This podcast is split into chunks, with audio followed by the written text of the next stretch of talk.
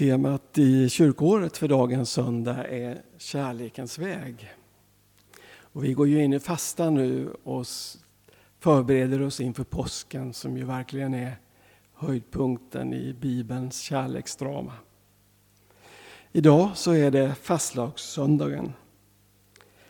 Fastlagen var på den tiden då Sverige var katolskt tre dagar av festande och frossande innan fastan inleddes på askonsdagen. I sydligare trakter firar man karneval, karne, vale, kött, farväl. Fastlagsbulle äter vi i övermorgon på fettisdagen. Alla andra dagar heter den semla och äts ju nästan året runt numera. Fasta gör en del av hälsoskäl, somliga för att gå ner i vikt. Men i Bibeln förknippas fasta med bön, omvändelse och botgöring. Att söka Gud och Guds väg. Att avstå från saker som mat och annat som, fyller, som vi fyller vår tid med för att ge rum för Gud. Andra Vatikankonciliet beskriver påskfastan som en tid av förberedelse inför påsken i en atmosfär av uppmärksamt lyssnande till Gud, till Guds ord och ständig bön. Vi ska nu sjunga psalm hundratrettiofem, den första versen där. Och i psalmboken finns det ju såna här snören, så ni kan gärna lägga ett snöre där för att vi kommer att sjunga alla verserna lite efterhand. Men vi börjar med att sjunga första versen.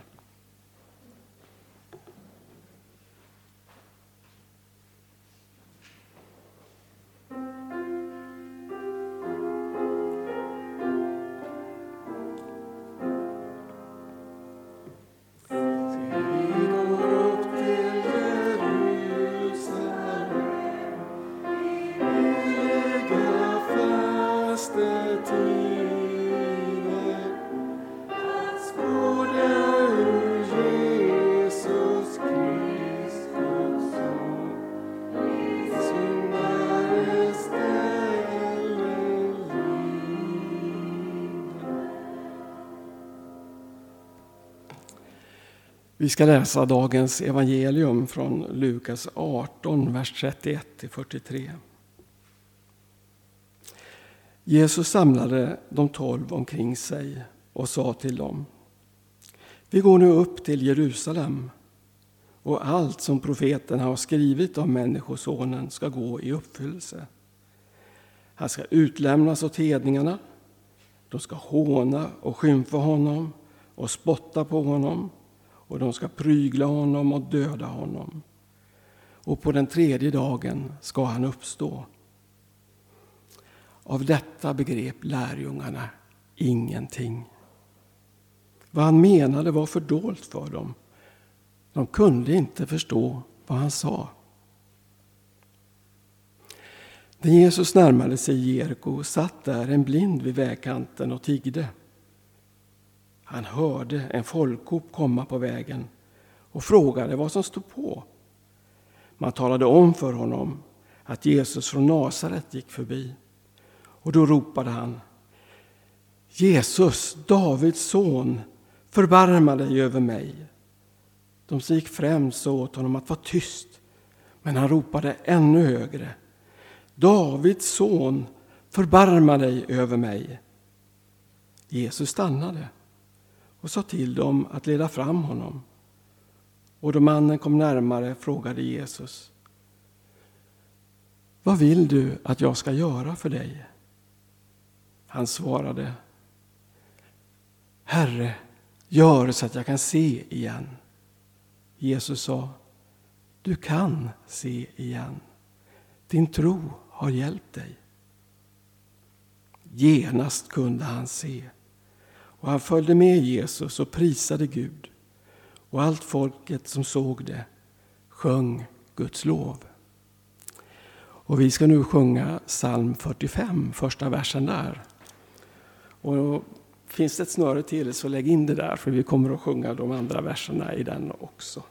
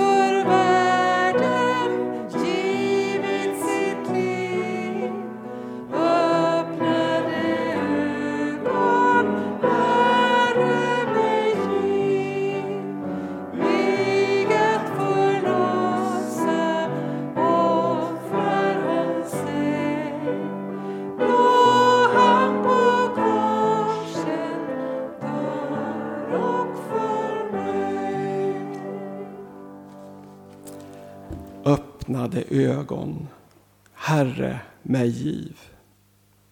Lägg märke till att texten beskriver två slags blindhet. Lärjungarnas blindhet och Bartimaeus, som den blinde mannen hette enligt Markus. Och vi kan läsa i parallellstället i Markus evangelium, kapitel tio, vers trettiotvå. De var nu på väg upp mot Jerusalem. Och Jesus gick först. De var fyllda av bävan, och de andra som följde med var rädda. Då samlade han de tolv och talade om för dem vad som skulle hända med honom. De är på väg, förmodligen genom Jordandalen till Jerusalem, och på vägen passerar de Jeriko. Jesus går först, lärjungarna följer efter, bävande. De är rädda. Rädda för det okända. För vad som ska hända när de kommer till Jerusalem. De vet att prästerskapet vill röja Jesus ur vägen. De vet hur grymt och hänsynslöst romarna behandlar upprorsmän. När Lazarus har dött och Jesus vill gå till Betania utanför Jerusalem, säger Thomas: låt oss gå med för att dö med honom. Så vi kan förstå att stämningen är tryckt. Kanske kan vi känna igen oss i rädslan för vad som ska hända om vi följer Jesus. Kanske inte för förföljelse och död, men för att ge upp vår bekvämlighet eller för att inte ha full kontroll. Vi får komma till Jesus med alla våra rädslor. Rädsla för att bli hånad, utskrattad, övergiven. Rädsla för lidande, sjukdom och död. Vi får stanna upp och bli stilla inför korset. Se vår nöd i hans nöd.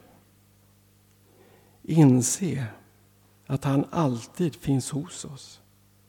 Att ingen eller inget någonsin kan skilja oss från hans kärlek. Nu sjunger vi psalm fyrtiofem, vers två.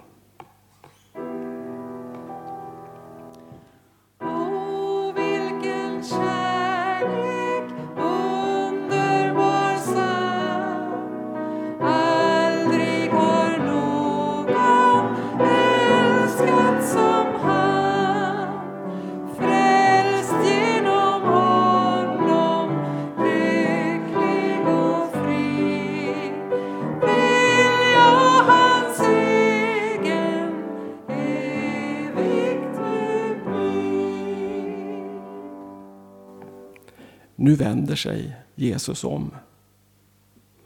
Han samlar de tolv omkring sig. De ser honom inte bara på ryggen längre utan i ögonen. Han vet att de är rädda. Och han ser på dem med kärlek. Han delar med sig av sina hemligheter. Det profeterna har talat om. För tredje gången berättar han om det som väntar i Jerusalem. det som de inte vill höra.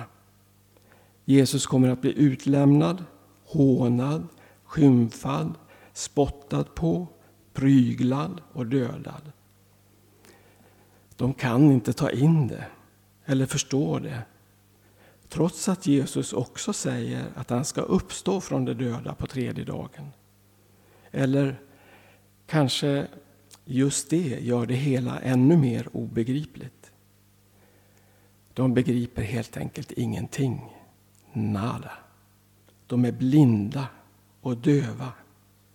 Fast de både ser och hör.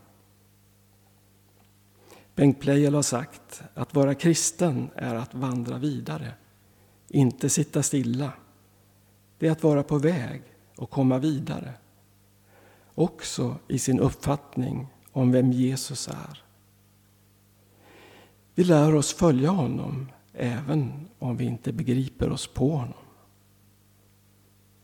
Vi, säger Jesus, inte jag.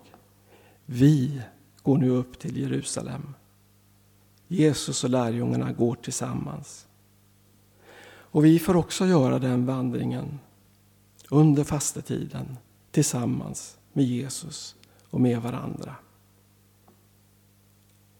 De går från Jeriko tusen höjdmeter upp genom den heta ökenravinen Wadi al-Kelt upp till Jerusalem.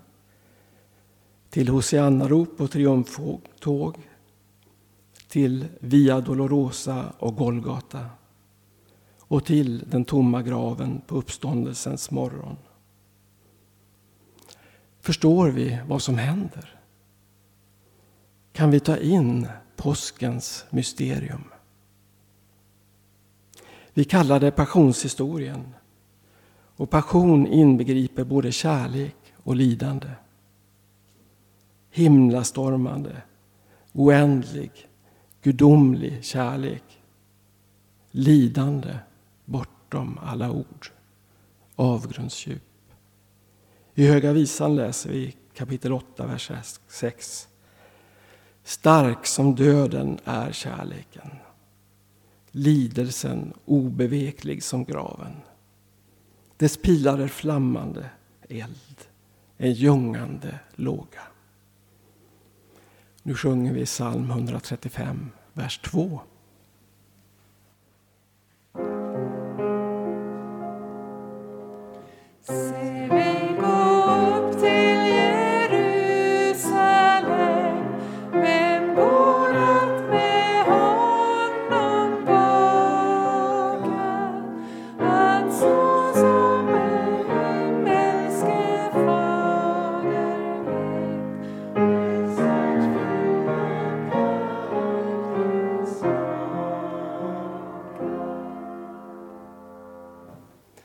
På vägkanten sitter den blinde Bartimaeus och tigger. Nu som då så gäller det för tiggaren att hitta en plats där det passerar mycket människor.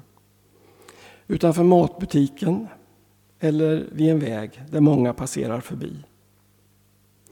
Plötsligt blir det liv och rörelse. Det är mycket folk på vägen in mot Jeriko. Och han undrar vad som står på. Han får höra att det är Jesus som kommer. Och han har säkert hört talas om hur Jesus botat sjuka tidigare.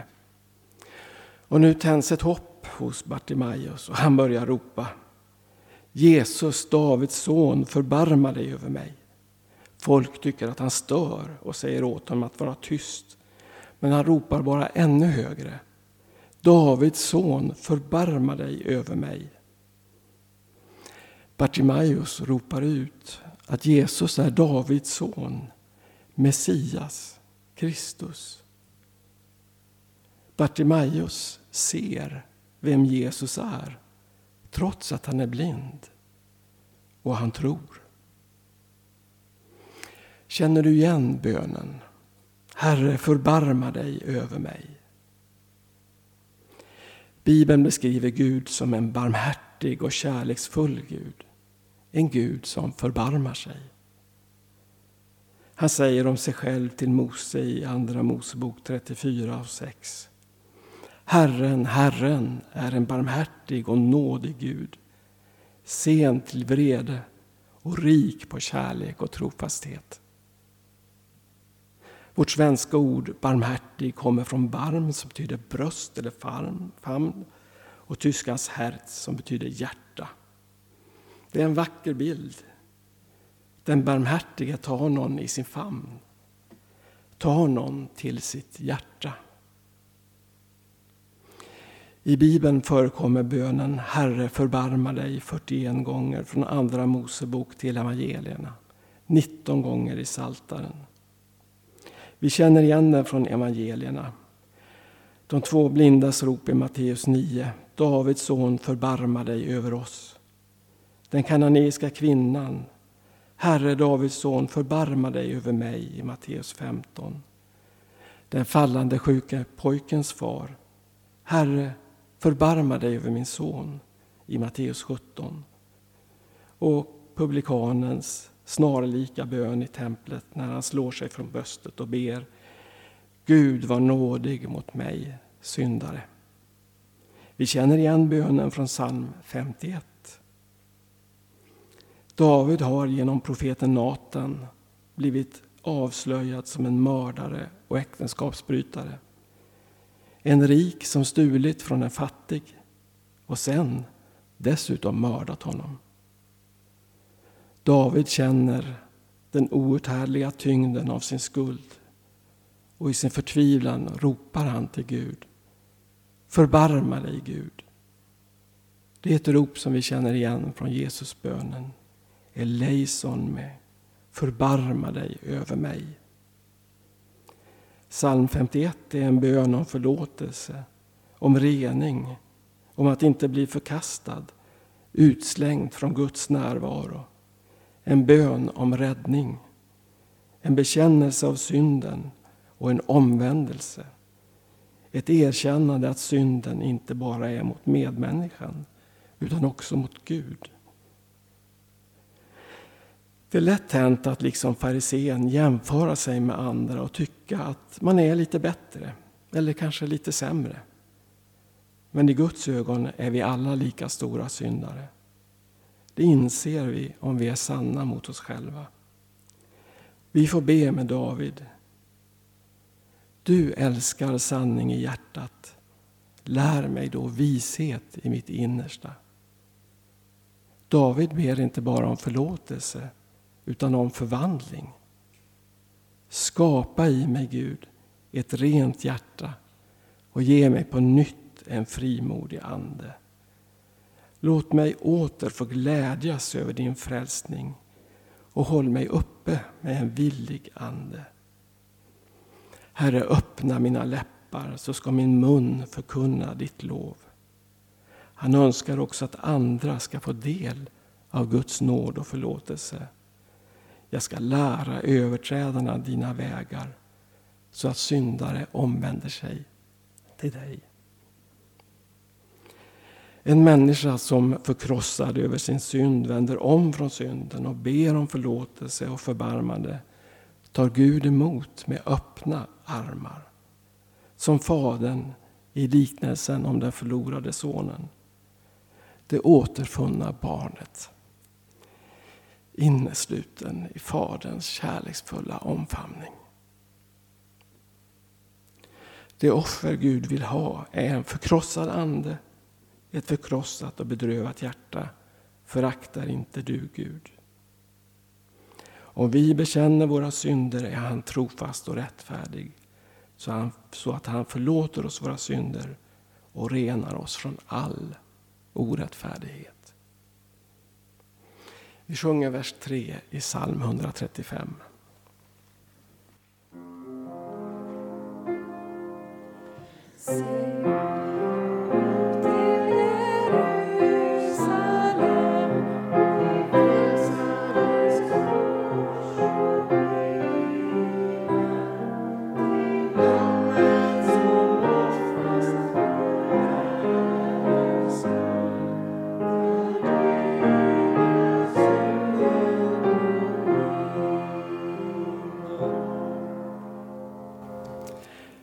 Vi får ständigt, både i gudstjänsten och i vår vardag be.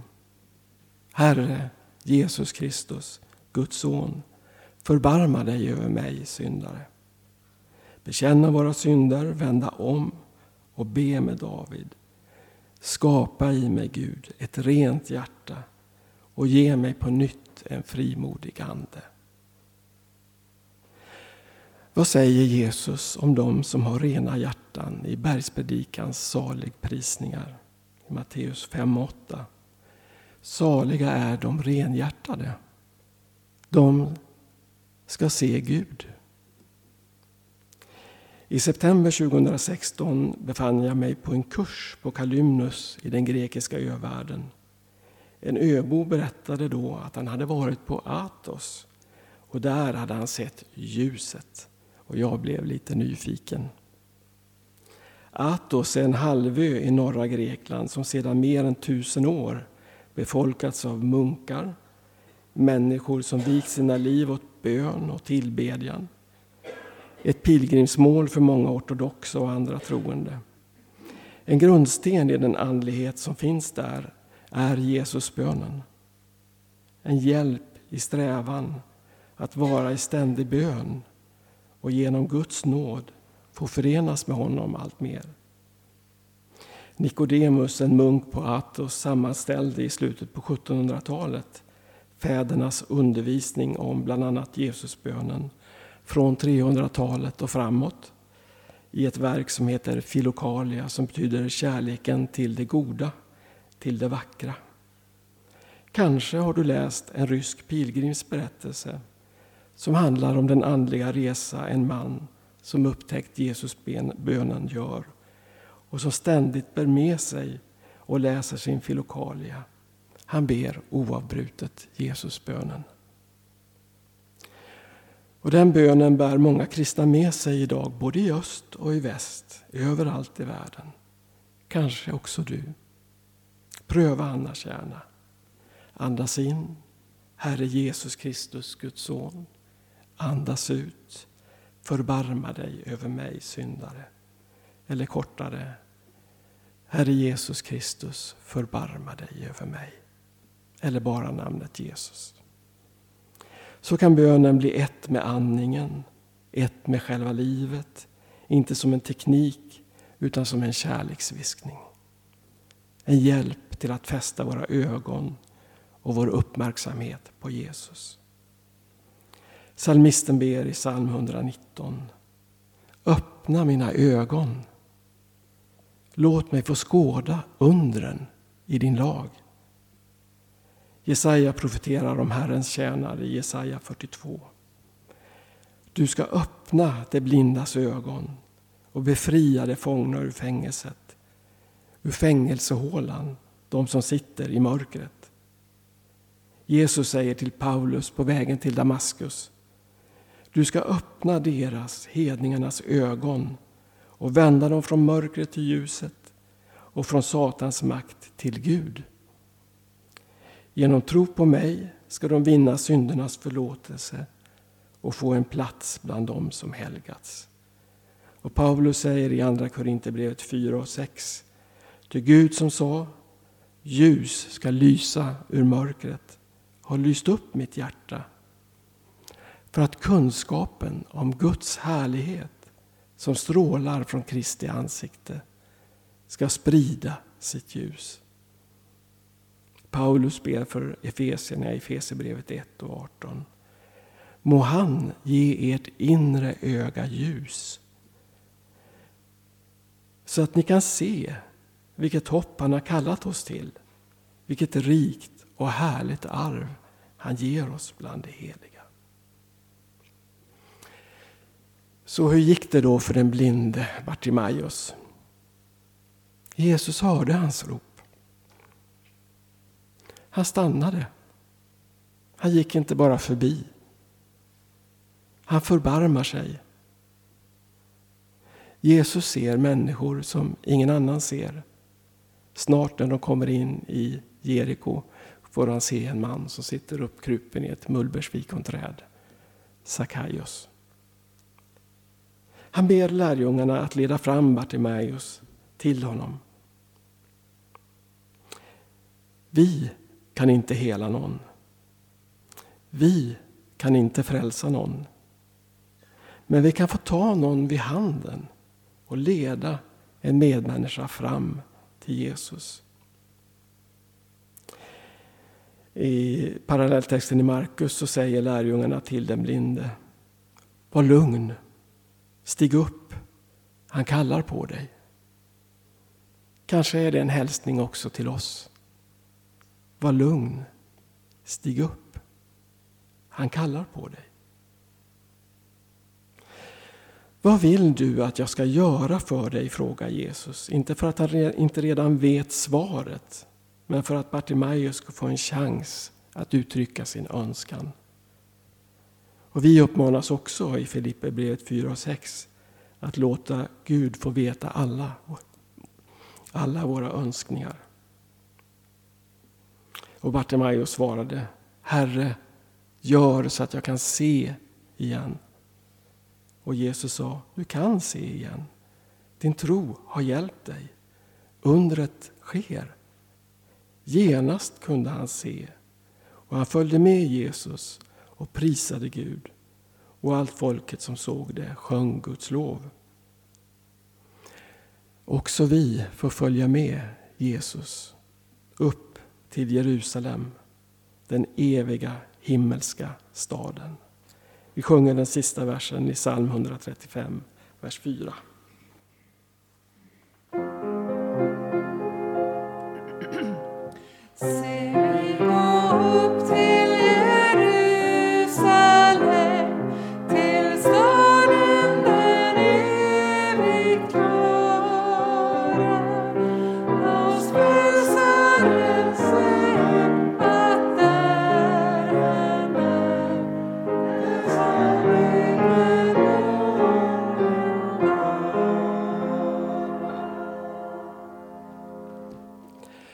På vägen dit så får vi ta med oss två böner från dagens text. För det första: Jesus, Davids son, förbarma dig över mig.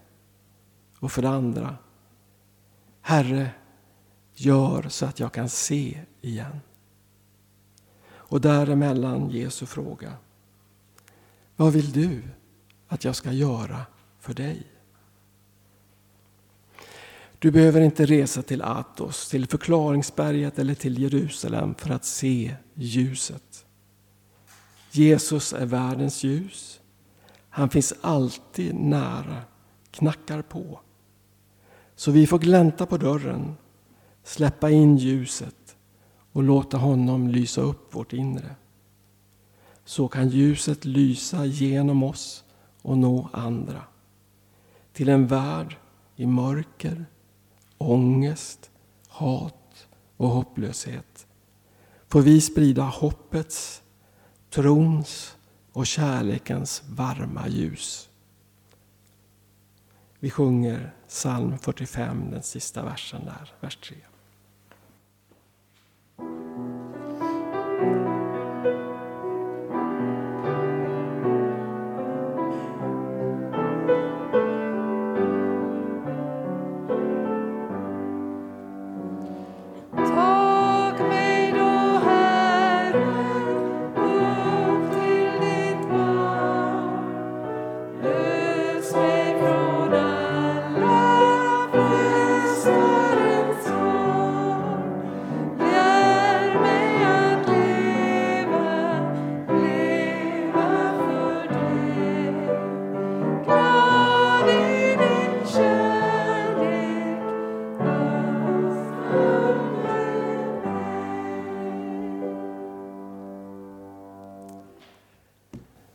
En tredje bön att bära med sig i fastetiden: skapa i mig, Gud, ett rent hjärta och ge mig på nytt en frimodig ande.